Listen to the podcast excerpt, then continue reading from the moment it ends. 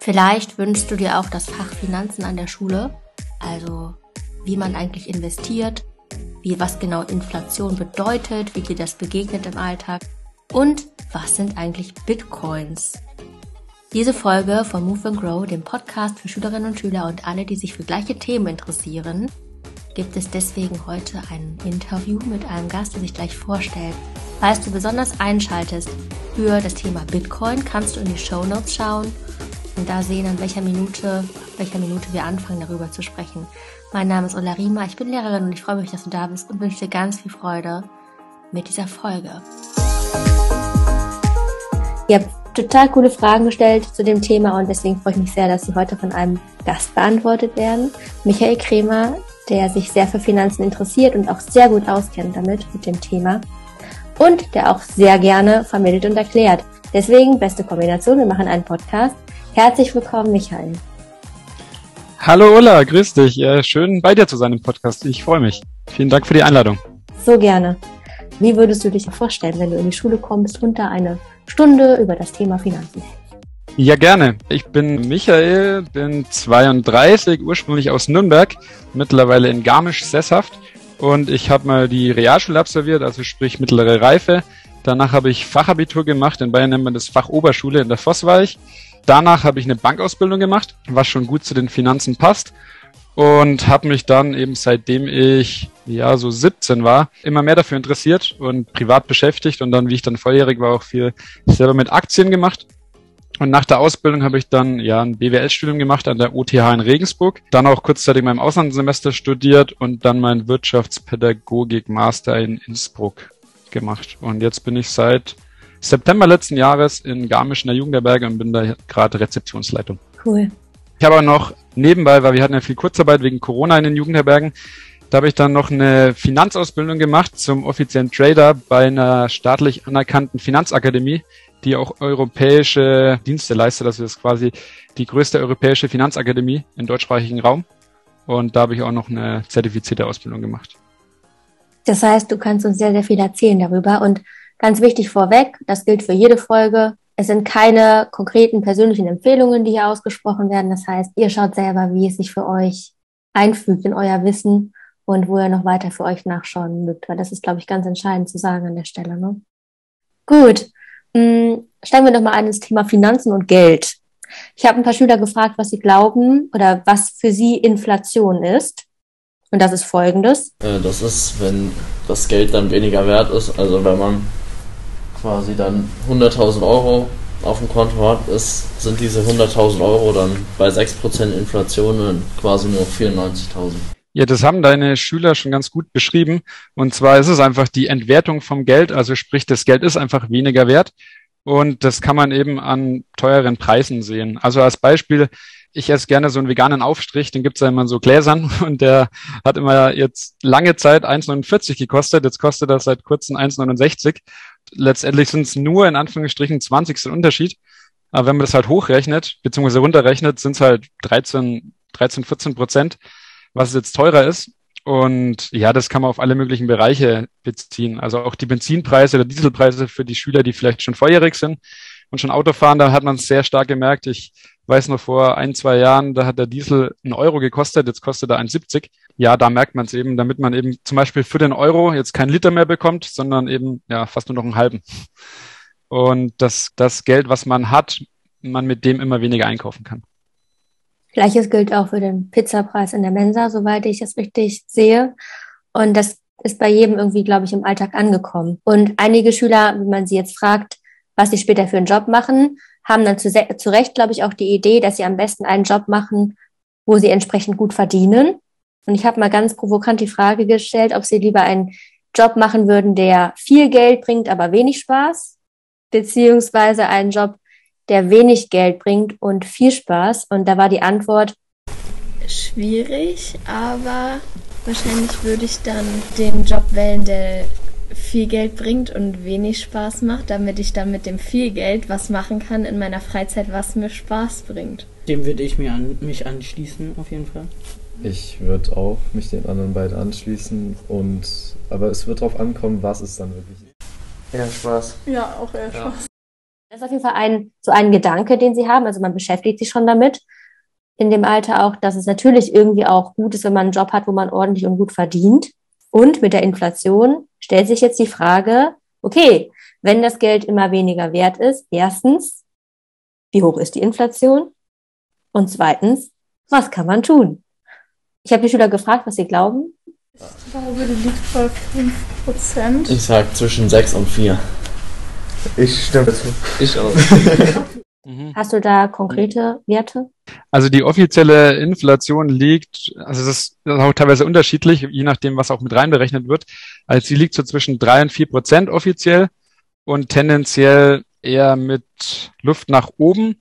Und ja, man sieht's halt oder man merkt's ja vor allem eben im persönlichen Bereich. Ich meine, für den einen ist zum Beispiel der Benzinpreis notwendig, weil er eben zur Schule fährt oder gefahren wird. Äh, Der andere fährt mit dem Öffentlichen, da ist vielleicht der Bahnpreis entscheidend. Der eine, der ja macht gerne irgendwie Sport und braucht dann irgendwie Skier, das sind dann irgendwelche Skiausrüstungen. Der andere braucht eben viel irgendwie einen Laptop, weil mit Homeschooling man irgendwie neue Ausstellungen braucht und das sieht man es halt dann persönlich, ja, wo es einen am härtesten trifft und wie hoch es dann da ist. Und was man dagegen tun kann, ist klassischerweise, was macht man dagegen? Habt ihr eine Lösung, wie man dieser Inflation entgegenwirken kann? Investieren. Und da kommen wir jetzt zu den, ja, zu den wichtigen Informationen rund um das Thema Aktien und ETFs. Und da haben einige Schüler auch schon richtig gute Vorstellungen von. Aktien sind ja kleine Anteile von Firmen, die man dann kaufen kann und wieder verkaufen kann. Also im Endeffekt kauft man sich mit einer Aktie einen Anteil bei einer Firma und entweder kann man praktisch die Aktie halten und dann kriegt man je nach Intervall Anteile des Gewinns und wenn oder man kann halt praktisch spekulieren und sagen, ich kaufe mir jetzt eine Aktie, weil der Preis der Aktie runtergegangen ist und wenn der halt wieder hochgeht, dann verkaufe ich schnell wieder. Wie würdest du Aktien jemandem beschreiben, der gar keine Ahnung hat? Weil es gibt auch eine Schülerin, die gesagt hat, Ich bin ehrlich, ich weiß wenig über Aktien, weil einfach, weil ich spreche da jetzt privat nicht drüber. Wir haben hier in der Schule nichts, wo da irgendwie groß thematisiert wird und in meiner Freizeit sind Aktien jetzt auch nicht das, womit ich mich beschäftige. Deswegen, nee, äh, deswegen weiß ich da tatsächlich äh, sehr wenig drüber. was würdest du Schülerinnen und Schülern über Aktien und ETFs mitgeben wollen? So grundlegendes Basiswissen.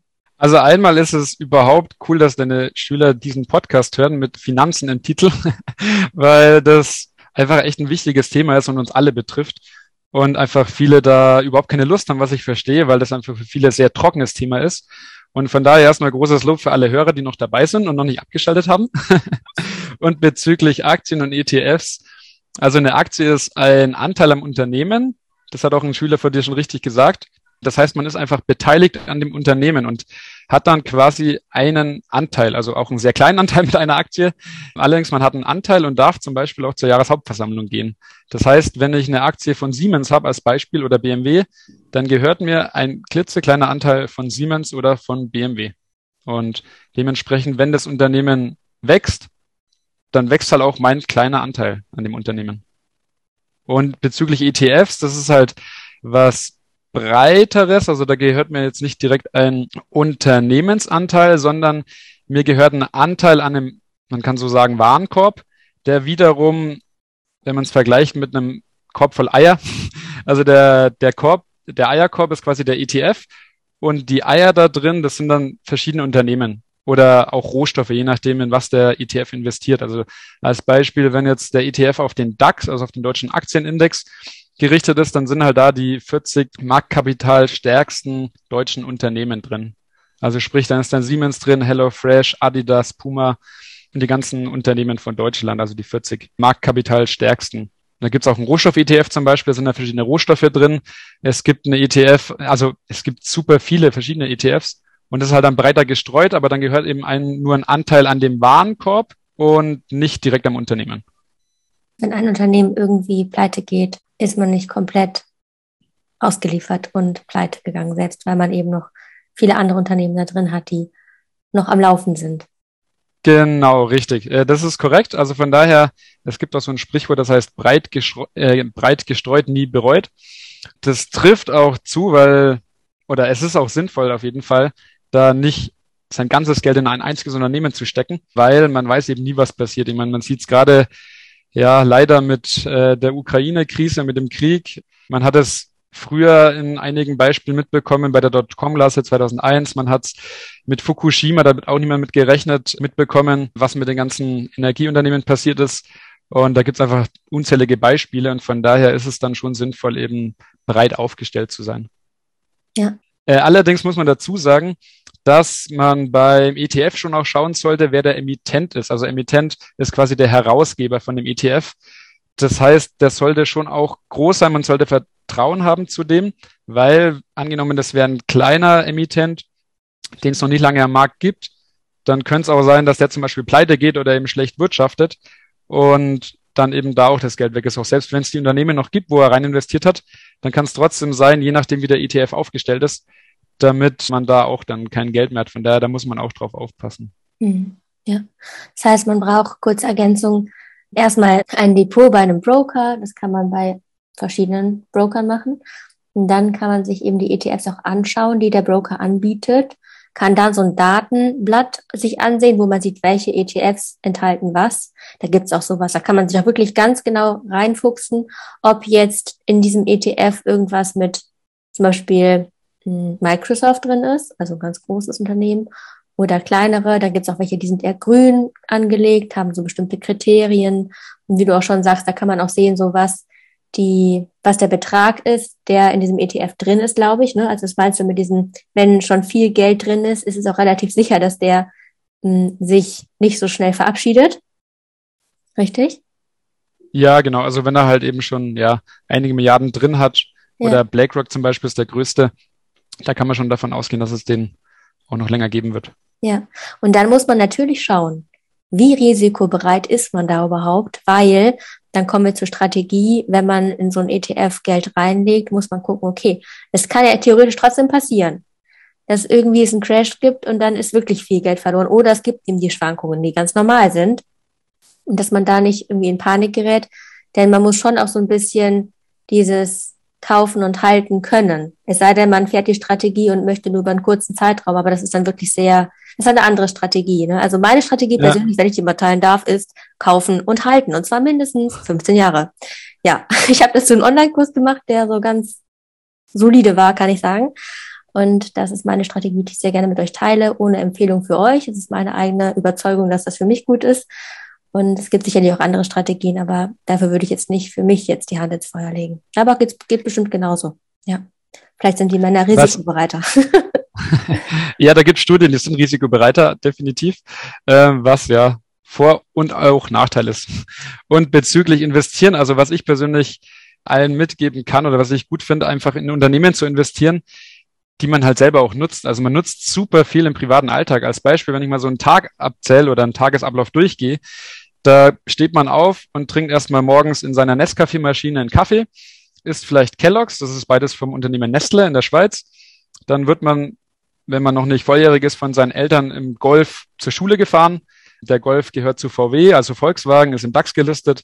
Dann hat man vielleicht in der Pause Zeit, auf seinem iPhone zu schauen, wie die anderen in WhatsApp schreiben oder sowas. Das ist quasi Apple. Apple ist auch gelistet. Dann holt man sich in der Pause vielleicht von HelloFresh was zu essen am Abend, wenn er heimkommt, schaut man nochmal Netflix-Serie. Netflix ist auch gelistet in der, an der Börse.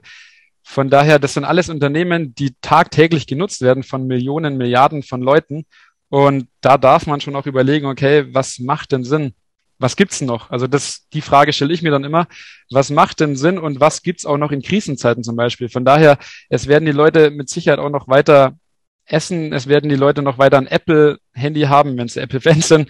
Auch wieder keine Empfehlung, aber eben nur fürs Verständnis. Und die Leute werden wahrscheinlich sogar vermehrt tendenziell Netflix schauen oder Disney-Filme. Und da darf jeder für sich dann so hinterfragen, okay, was wird denn genutzt, was wird denn gebraucht? Und dann in die Unternehmen investieren. Und da ist aber auch so die Sache, nicht blind rein investieren, sondern muss man auch schauen, okay, wie, wie hoch stehen denn die Werte? Es gibt ja auch schon überbewertete Unternehmen, und es gibt auch Unternehmen, die sind eher unterbewertet, aber das wäre jetzt sehr zu viel Detail. Hm, ja, und deswegen auch nochmal vielleicht kurze Ergänzung. Diese Kriterien, die es manchmal gibt, die könnt ihr euch mal merken, das sind ESG-Kriterien. Die sind so ein bisschen höherer Standard im Sinne von, dass es nicht so ganz, also sind schon, wie sagt man das denn, in Anführungszeichen vernünftiger in meinen Augen und SRI-Kriterien. Das könnt ihr ja mal nachschauen, was das bedeutet. Dass man da so ein bisschen auch, ich finde, sie sind ein bisschen verantwortungsvoller bezüglich der Welt und der Umwelt. Finde ich jetzt persönlich, also aus meiner äh, Erfahrung oder aus meiner Sicht heraus. Aber vielleicht hat sich das schon geändert. Also bitte ESG und SRI vielleicht mal nachschauen, wenn ihr mal ein ETF für euch raussucht oder mehrere. Cool. Ja. Hast du noch was zu ergänzen zum Thema Aktien? Ja, also sowohl zum Thema Aktien als generell zum Investieren ist es, finde ich, noch wichtiger als welche Aktie man hat, zu schauen, okay, mit welchem Geld kann ich denn überhaupt investieren? Also sprich, zu gucken, okay, welche Ausgaben stehen jetzt an? Also als Beispiel fahre ich vielleicht mit Freunden irgendwie in Urlaub oder brauche ich vielleicht irgendwie bald Geld für ein neues Fahrrad oder für vielleicht irgendwie eine Ansparung für ein Auto? Weil dann ist es auf jeden Fall nicht so sinnvoll, sein ganzes Geld, was man vielleicht in einem halben Jahr in ein neues Fahrrad oder ein Auto stecken möchte, dann in Aktien zu investieren, weil es kann immer passieren, wie zum Beispiel gerade, der DAX ist so krass abgestürzt die letzten Tage, dass einfach das Geld dann deutlich weniger wert ist. Von daher einfach nur auch das investieren, worauf man quasi auch verzichten kann. Gerade in jungen Jahren. Also ich habe mein erstes Zivi-Gehalt, beziehungsweise ich habe mein, meine ersten Zivi-Gehältern 500 Euro zusammengespart damals, das war 2007, 2008 und habe dann die 500 Euro genommen und habe es halt investiert und mit dem Wissen, okay, wenn ich jetzt quasi falsch lieg, dann kann ich trotzdem noch weiterleben und äh, muss nicht hungern und kann halt auf die 500 Euro dann notfalls verzichten im schlimmsten Fall. Von daher da eben drauf gucken, damit man wirklich auch nur Geld nimmt, auf das man im schlimmsten Fall verzichten kann. Auch generell super wichtig zu gucken, okay, was sind denn meine Einnahmen, meine Ausgaben? Also da ist es auch so, weil du vorhin gesagt hast, dass die Schüler mit viel Geld einen Job haben möchten, der ihnen vielleicht nicht so viel Spaß macht es gibt auch Schüler oder es gibt auch generell Arbeitnehmer, die halt weniger Geld verdienen, aber am Ende des Monats viel mehr Geld haben als Leute, die viel verdienen, aber die geben halt viel mehr aus. Von daher ist es da auch wichtig zu gucken, okay, wo sind denn meine Ausgaben? Als Beispiel, wenn man sich jeden Tag einen Starbucks-Kaffee kauft, ich weiß gar nicht, was das jetzt kostet. Starbucks auch an der Börse, so nebenbei. Ich glaube, der kostet fünf, sechs Euro oder so, so ein großer Cappuccino. Ja, dann kann man sich mal hochrechnen, was das dann kostet, wie viel 100 Euro im Monat allein für diesen Kaffee dann ausgegeben werden. Und da darf jeder auch dann sich mal die Ausgaben bewusst machen, weil da sind oft echt sehr hohe Kosten versteckt. Und das ist super interessant und da kann man eigentlich mehr Geld sparen und hat am Ende vom Monat tatsächlich dann mehr übrig. Ich mache jetzt seit zwei Jahren Haushaltsbuch, so über eine ganz oldschool Excel-Tabelle. Ich habe auch schon mit Apps gearbeitet, die gibt's auch. Also ich habe mich auch auf den modernen Weg versucht und bin aber doch bei der Excel-Tabelle geblieben, weil ich da sehr, sehr, sehr, sehr viele Details noch eingebaut habe und das ist wirklich sehr zu empfehlen. Also wer Bock hat auf eine Excel-Tabelle, bitte schreibt für mich. Ich schicke sie gerne zur Verfügung rum. Sonst findet ihr bestimmt gute Apps dafür. Und ich kann die Seite von ähm, Natascha Wegelin bei der Moneypenny empfehlen, weil die da so viel zu macht. Und schaut da auf jeden Fall vorbei, wenn ihr ja generell was zur Risikobereitschaft, Money Mindset und dem ganzen Wissen um Aktien und ETFs, wenn ihr da mehr einsteigen wollt. Verlinkt in den Show Notes. Ja, sehr gute cool. Empfehlung, also super, kann ich nur unterstützen. Yes. Ich führe auch Haushaltsbuch seit äh, sehr vielen Jahren, bin großer Fan und es gibt auch super Apps. Also für diejenigen, die keine Excel-Datei möchten, weil es so umständlich ist, gibt auch einfache Apps. Ähm, einfach googeln. Sehr schön. Gut, mm, dann habe ich jetzt noch Fragen von einigen Schülern, die sofort das Wort Bitcoin gedroppt haben. Hm, würdet ihr denn Aktien oder ETFs kaufen?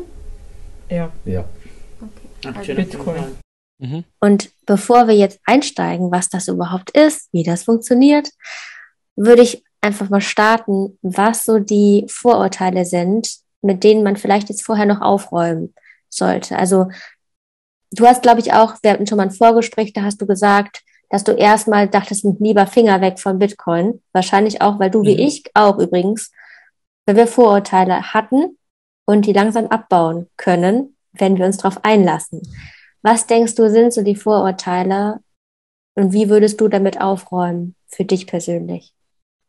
Ja, du hast richtig gesagt. Ich war jetzt auch einige Jahre kein Freund von Bitcoin, weil ich einfach von paar wenigen Personen oder Unternehmen so die Vorteile gehört habe, wie zum Beispiel, das kostet viel Energie, stößt viel CO2 aus, es ist nicht sicher, es wird verboten, man kann den Code verlieren und das sind so Vorurteile, die bei mir hängen blieben, weshalb ich auch lange Zeit ja mich mit dem Thema gar nicht auseinandergesetzt habe und auch so den Vorsatz habe oder hatte, ich habe ihn immer noch, aber damals eben auf Bitcoin bezogen, was ich nicht verstehe, da rein investiere ich nicht. Also das war auch so ein Vorsatz. Das war der Grund, warum ich mich mit Bitcoin jetzt ziemlich lange nicht beschäftigt habe. Und jetzt mittlerweile hast du, glaube ich, seit Herbst, seit Oktober hast du angefangen, ne? Hm. Genau, seit Oktober haben wir mich jetzt intensiv mit Bitcoin beschäftigt, also davor auch schon ein bisschen.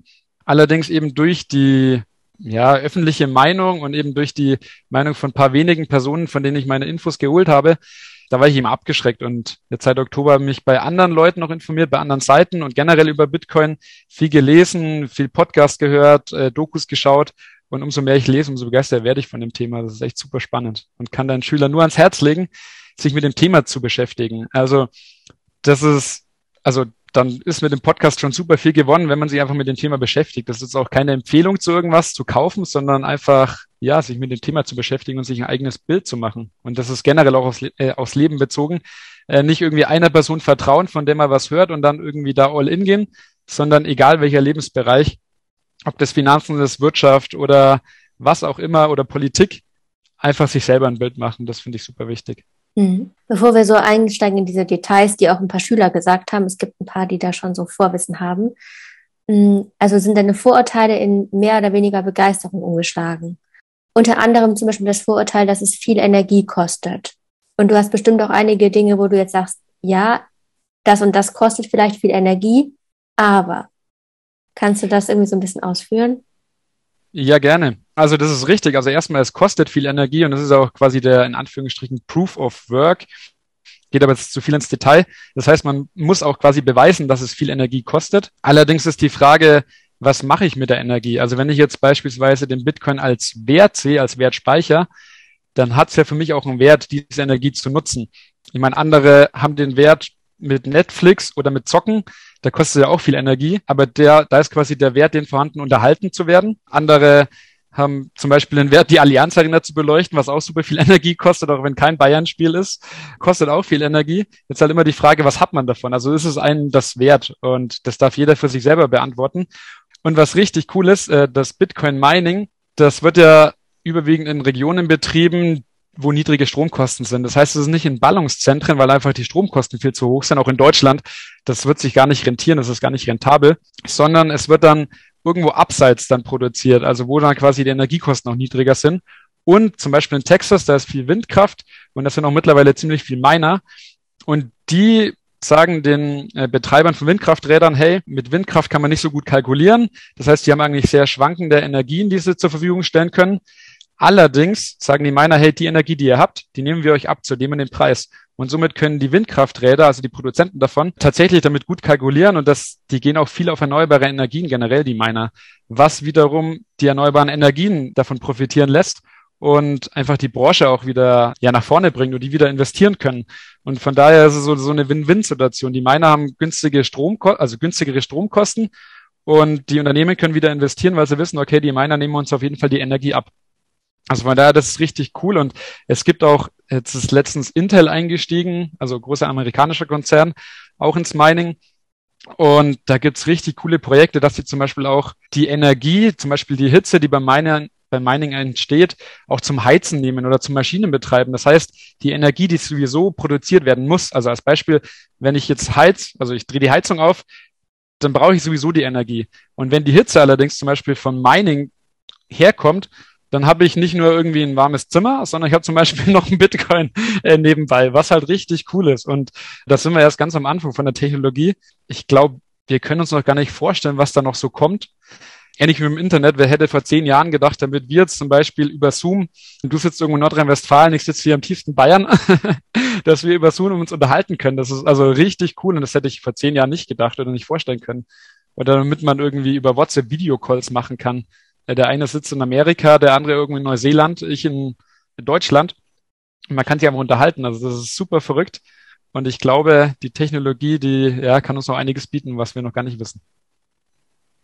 Ich finde, wir haben jetzt total schön schon mal so ein Vorurteil an, auf eine ganz andere Art und Weise beleuchtet. Und das zeigt, dass diese Mainstream-Medien, ich weiß gar nicht, ob es nur Mainstream-Medien sind, vielleicht gibt es da auch andere Quellen, aber dass es total entscheidend ist, die Perspektive auch wechseln zu können und sich an das eigene Bild zu machen. So, ne? Also immer auch hier den eigenen Verstand einsetzen.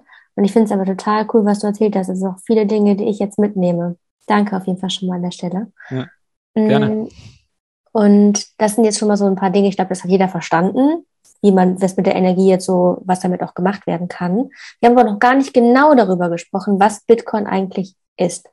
Und ich habe auch Schüler gefragt, da gibt es einige, die haben echt schon Vorwissen. Folgendes.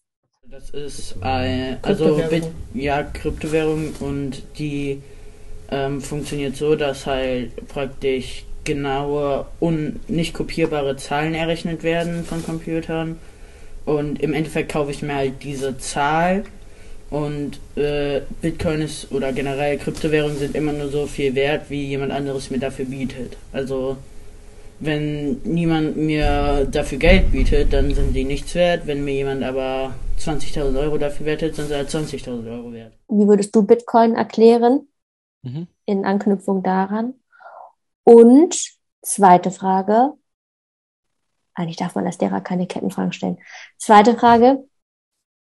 Wie sieht es mit Crypto-Mining aus? Weil da die ganze Zeit, dann wird es, äh, manche kaufen Bitcoin und manche meinen das. Das ist halt so eine große Frage. Ah, okay, interessante Frage. Auf die Frage, äh, was ist Bitcoin? Also einmal, ähm, eine Schüler hat schon sehr gut erklärt mit den äh, Rechenleistungen, damit man quasi Rechenaufgaben lösen muss. Allerdings, ich würde es anders anfangen. Ich würde nicht fragen, was ist Bitcoin, sondern eher, wozu brauchen wir Bitcoin oder warum könnte Bitcoin vonnöten sein? Als Beispiel das Internet. Das kann ich dir auch nicht erklären, was jetzt genau das Internet ist. Ich weiß nicht, ob du dich da genau auskennst. Allerdings, ich tue mir da echt schwer, weil ich da auch nicht so die sehr detaillierten IT-Informationen habe und ich glaube, die meisten wissen das nicht, aber wir wissen alle, wozu wir das Internet nutzen können. Und ich finde, das ist echt wichtig, damit man einf- einfach weiß, warum brauche ich das oder was könnte es mir bringen. Und auch mit einem Auto zum Beispiel, ich weiß auch nicht genau, wie so ein Verbrennungsmotor funktioniert. Ähm, ich weiß, dass ich bremsen kann, ich weiß, dass ich äh, schalten muss und ich weiß, wie ein Auto funktioniert. Allerdings eben auch nicht, was ein Auto genau ist. Und so würde ich es dann eher anfangen, weil was ist Bitcoin? Das kann man auch so pauschal gar nicht so beantworten, weil das auch für jeden was anderes ist. Für den einen ist es zum Beispiel ein Spekulationsobjekt. Der setzt jetzt drauf, dass der Bitcoin, weil der Bitcoin-Preis ist eingestürzt ist, der setzt drauf, dass er in einem Monat sein Geld irgendwie vielleicht verdoppeln kann als Beispiel.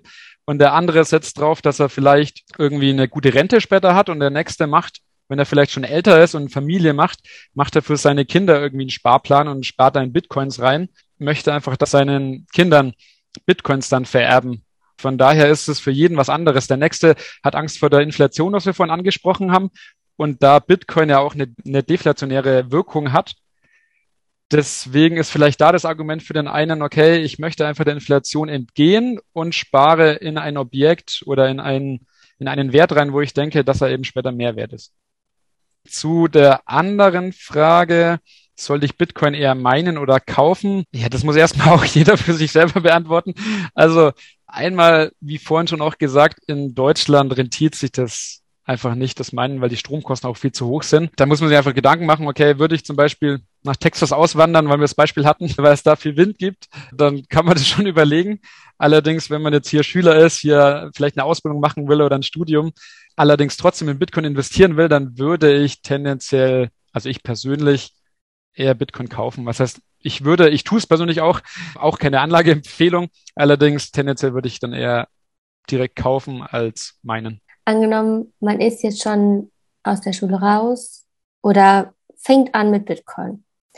Wären dann so die ganz kleinen Baby-Steps, weil das hätte ich mir persönlich gewünscht, wenn ich mir so Podcasts anhöre, wo es über Bitcoin gesprochen wird, ein Beispiel dafür, wie man anfängt.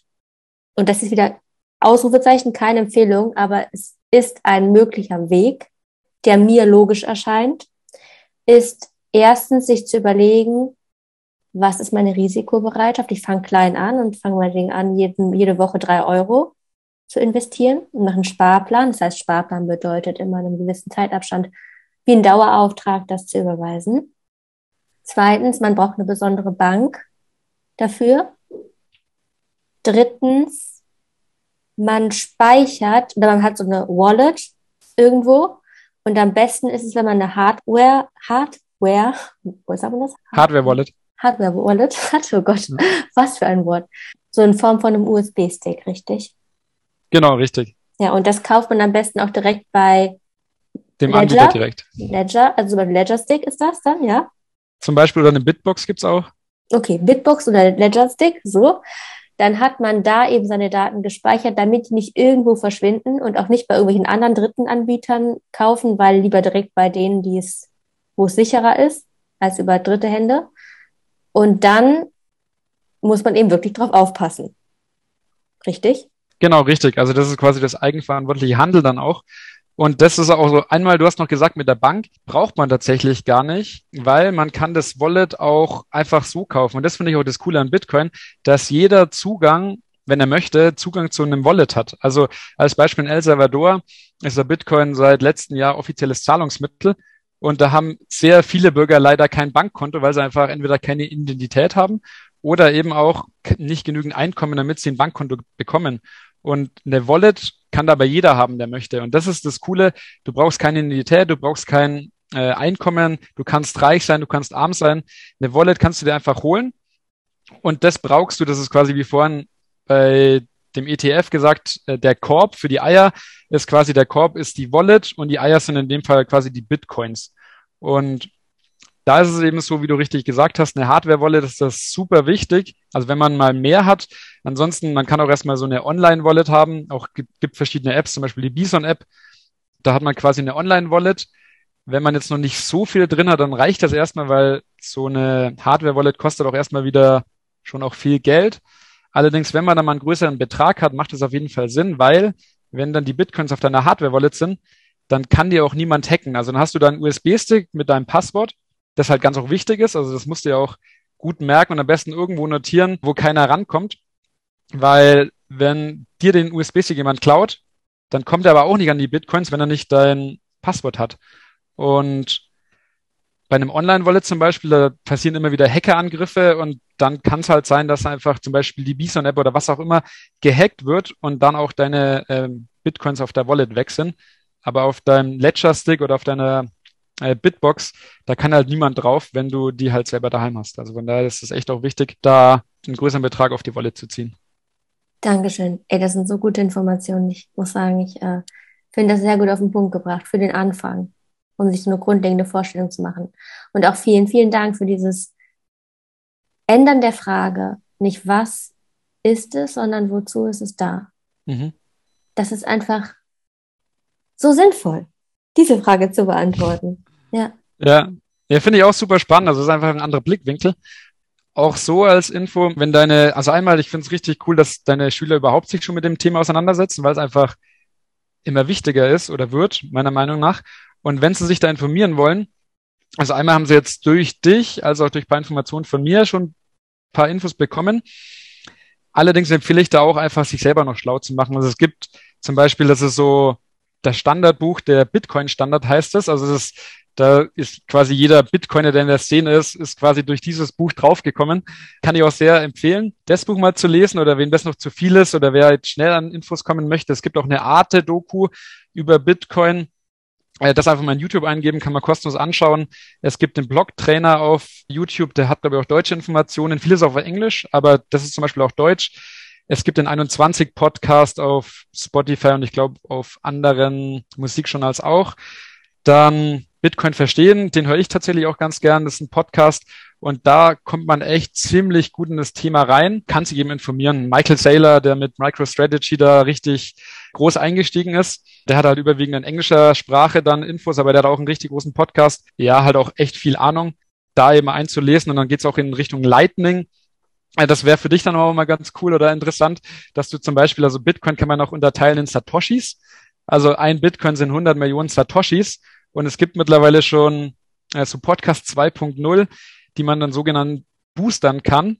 Und man kann dann quasi, wenn einem der Podcast gefällt, einfach mit der App, wo, du- wo du dann zum Beispiel ein paar Satoshis drauf überwiesen hast oder drauf transferiert hast, mit denen kannst du dann zum Beispiel den Podcast supporten. Also das Beispiel, wenn deine Schüler dich dann cool finden oder den Podcast cool finden, dann können die einfach deinen Podcast boostern und zum Beispiel dir 100 oder 1000 äh, Satoshis schicken. Das sind, wenn man jetzt ausgeht, dass ein Bitcoin gerade 31.000 Euro wert ist, sind dann 100 Satoshis 3 Cent rum. Also schicken Sie vielleicht 1000 Ehren, hast du 30 Cent. Cool. Aber da du ja sehr viele Zuhörer hast, können die das eben machen und das finde ich richtig cool. Und dann kann man zum Beispiel auch irgendwelche Online-Artikel von irgendwelchen Zeitungen oder von irgendwelchen Journals oder von irgendwelchen Sportmagazinen, kann man dann halt einzelne Seiten kaufen mit echt wenig Geld, weil zum Beispiel 100 Satoshis, 3 Cent sind jetzt nicht viel. Allerdings kann man da halt schon die Leute dann supporten oder die Unternehmen supporten. Und ja, ich finde die Entwicklung richtig cool und bin gespannt, was da noch so kommt. Ich auch. Und solange ihr keine Satoshis spendet, könnt ihr mir auch einfach gerne fünf Sterne hinterlassen. Also auch bei Spotify geht das übrigens. Ja. ja. Also ja, ich muss so genau. viele Sterne, wie es gibt.